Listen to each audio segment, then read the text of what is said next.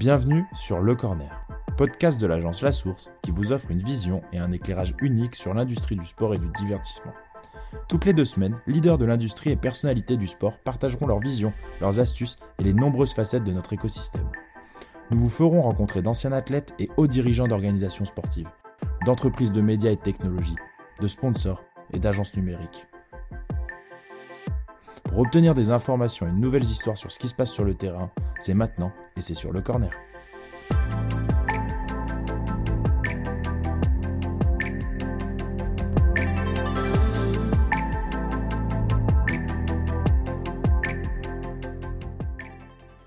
Et c'est parti, jeudi 1er décembre, la billetterie des Jeux Olympiques de Paris 2024 vient d'ouvrir. Ça nous a donné envie de se replonger dans l'échange qu'on a eu il y a deux ans avec Omar El Zayat, qui est chargé de l'innovation au sein du comité d'organisation des Jeux Olympiques et Paralympiques de Paris 2024. Dans cet extrait, il nous parle du savoir-faire derrière l'organisation, des différents indicateurs de succès et bien sûr de la place spéciale de l'innovation au sein de cette organisation. On vous souhaite une très belle écoute.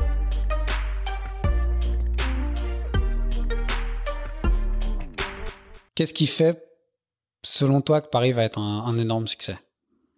Bah pour moi, il y a plusieurs choses. Il y a, il y a, enfin, c'est, c'est une, c'est une question où, enfin, t'as, t'as 20 minutes. Ouais, Oui. C'est ça. Même t'as deux minutes si tu veux. Ah non, mais j'allais dire, t'as, t'as 20 minutes. c'est ça. Ah ouais. il y a plusieurs choses. Il y a déjà euh, le fait que tu as, une, une- beaucoup d'événements internationaux qui ont été organisés par la, par la France euh, récemment. En amont. ouais. En amont. Donc il y a une expertise, une- un savoir-faire qui est quand même pas, pas négligeable et dans plusieurs disciplines. Je suis totalement d'accord avec ça. donc ça, ça joue beaucoup. Euh, Il y a le fait que bah, la plupart des infrastructures sont déjà prêtes. Euh, et puis euh, sur le volet, euh, euh, il y a aussi le fait qu'on échange beaucoup avec bah, que ce soit les parties prenantes publiques ou les Mm. euh, ou les partenaires ou les euh, ou les sites ou, les compéti- les autres compétitions. Ça, ça fait qu'on apprend énormément. Et pour la partie innovation, moi, dans, dans- à, à mon sens, il y a aussi un, un travail qui a été fait en amont euh, depuis euh, plus d'une plus de 20 ans maintenant euh, sur le fait d'essayer de de sortir des des des ce qu'on appelait avant des startups qui sont devenus des scale-up voire des Mhm. TPE voire même des PME PME. euh, qui ont déjà des des des cas d'usage ils ont déjà démontré ce qu'ils savent faire donc euh, que ce soit sur le côté infrastructure ou le côté euh, euh, écosystème, je pense que C'est déjà existant et structuré, quoi. Ouais, Et vous allez pouvoir en bénéficier pour 2024. plutôt que de réinventer Du la coup, roue. là, on retombe un peu sur ton passé au tremplin. Ouais. Et tu me fais vraiment une belle passe décisive. J'aime bien les alley-oops. voulais, J'aime bien faire des euh, Ouais, euh, c'est, ouais. pas mal. Je suis nul au basket, mais je prends, je prends. je sais pas si je vais scorer, mais c'est pas grave. Non, mais du coup, ça me fait, euh, ça me fait penser à ça et ton passé au tremplin. Et du coup, un moment, tu as parlé aussi de process et tu as dit que t'étais pas reparti de zéro. Enfin, que t'étais pas venu avec ton process en six étapes et tu avais utilisé ce qui était déjà existant au Kojo. Mais dans quelle mesure t'as t'as enrichi ce process ou t'as enrichi le Kojo sur cette approche innovation grâce en fait à ton passé le tremplin? Comment ton écosystème ou ce que tu as pu mettre en place avec euh, le tremplin et donc Co Enfin, que- quelle est la valeur ajoutée ou co- comment tu vois l'apport par rapport à ton poste actuel quoi Et cette structuration de l'écosystème innovation, cette connaissance des startups, tout ça. Bah, euh, je pense que c'est simplement du fait que euh, au tremplin et, chez d'autres euh, incubateurs de ou plateformes de Paris Co ou même en dehors de Paris Co, il y a il y a des hum, des preuves comme quoi en fait des collaborations entre grands groupes et jeunes entreprises innovantes ont fonctionné. Mm. Euh, et des exemples, il y en a- à l'appel, ne serait-ce Donc que des secteur- intégrations de nouvelles technologies ou de nouveaux produits par euh, des compagnies plus établies quoi. Exactement. Et d'où l'intérêt de, de- de- quand je te disais l'étape 6, c'était soit tu achètes, soit tu, tu co-développes. Euh, ça veut dire que tu mets en lien des, des grands groupes avec des acteurs plus petits, euh, sans rentrer dans cette euh, et, euh, et ça je l'ai appris au tremplin, sans, sans enfin de- de- de- de- d'expliquer aux grands groupes que c'est pas David versus Goliath, c'est comment on bosse ensemble et David avec Goliath du coup. c'est ça. David, Ok. je sais pas contre qui, mais David et avec Goliath Mais en tout cas, comment le petit peut aider le gros partenaire à, à être meilleur. et inversement. Ok. Mais là, en plus, bon, là, je pense que ta direction marketing ou commerciale sera très intéressée parce que là, euh, et c'est pour moi dans le modèle de l'innovation, c'est ce qui manque encore aujourd'hui pour pas mal de groupes, mais c'est comment t'en fais un self-sustaining model, donc comment il, il, il, crée son propre budget, ou en tout cas, il n'est pas qu'une charge pour l'entreprise ou pour l'organisation sportive, et donc la création de valeur qui peut se faire par les sponsors est pour moi très importante. Et donc là, le co-développement ou aider les sponsors à intégrer des solutions innovantes, euh, sont pour les organisations sportives et les cellules d'innovation euh, de façon très intéressante de montrer leur valeur ajoutée et de montrer, en, enfin, de justifier un budget ou en tout cas de montrer en quoi euh, c'est pas une perte pure et en quoi ils peuvent intéresser des sponsors à venir et donc du coup l'argent qui est déboursé par des sponsors pour tel ou tel événement euh, sportif bah, se justifie aussi euh, par rapport à l'angle innovation. Quoi.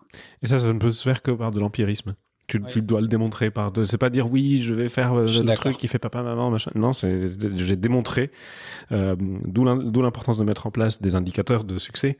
Mmh. Euh, et, et, une fois que tu as ces indicateurs-là et que tu prouves que certains projets ont vraiment apporté de la valeur en économisant de l'argent, de, de, de, du carbone, enfin, tous ces trucs-là, c'est seulement ça qui, qui, qui, prône et pas. Euh... Et même si tu un échec, parce que je oui. prends une compagnie, euh, n'importe laquelle, dans le transport ou dans l'énergie. Euh, le fait de tester ou de piloter avec vous, qui se transforme en fait en lab dans les différents sites ou par les événements sportifs mineurs qui vont exister, bah du coup ça leur permet plutôt que d'investir beaucoup et de se rendre compte en fin de journée que ça marche pas et qu'ils ont perdu trop d'argent, là ils essayent un tout petit peu avec vous, ils accompagnent et pour eux c'est comme si c'était des projets pilotes et ils voient et si ça fonctionne ou si euh, ça fon oui si ça fonctionne bah, du coup, ils peuvent plus miser dessus ou le développer en interne et du coup, ils, ont, ils enrichissent aussi leur offre. Et tu gardes le côté glossy dont tu parlais au départ aussi pour eux parce que forcément, ils sont dans l'innovation, mmh. ils sont dans ce côté-là. Et ça ouais, après, ça dépend, je pense, de l'organisation sportive. J'ai bien compris que Paris 2024 aussi était très prudent sur euh, comment ils distribuent les labels et tout, mais c'est vrai que pour vos sponsors, c'est euh, oui. T'as raison, c'est une communication aussi externe qui est très intéressante pour montrer comment vous avez amélioré l'expérience des jeux ou euh, la vie des citoyens euh, français. Complètement. Et la partie, et ça c'est très important aussi enfin, pour moi et, et, et en interne, c'est le côté euh, valori valoriser un peu ce, enfin, les échecs que tu as pu avoir, d'en tirer des leçons. Euh, parce que de toute façon, si tu ne testes rien euh, et que si t'échoues pas, c'est presque là où tu as la meilleure création de valeur. Mais c'est très dur à justifier, je pense. Enfin, à, à quantifier et à expliquer. Et les gens sont pas toujours à l'aise de dire bah, j'ai échoué. Euh, mais ça, c'est c'est le propre de l'innovation. On va faire un autre podcast sur l'aspect psychologique, peur de l'échec, etc. Combien de chargés d'innovation ah, voilà. Un shrink, un gros psychologue toutes les semaines. non, mais c'est hyper intéressant. Et comme tu dis, ouais, le l'échec fait partie du fait partie du jeu. Et euh, le, le ridicule plus pas. Hein. Hein. Voilà. Donc, mais c'est une c'est une culture après. Mm. Culture de l'échec, c'est. Après, c'est comment Paris 2024 peut aussi se permettre d'être dans l'échec avec un, une timeline qui est à la fois, tu peux te dire c'est long parce que tu as trois ans, mais en fait non, c'est demain.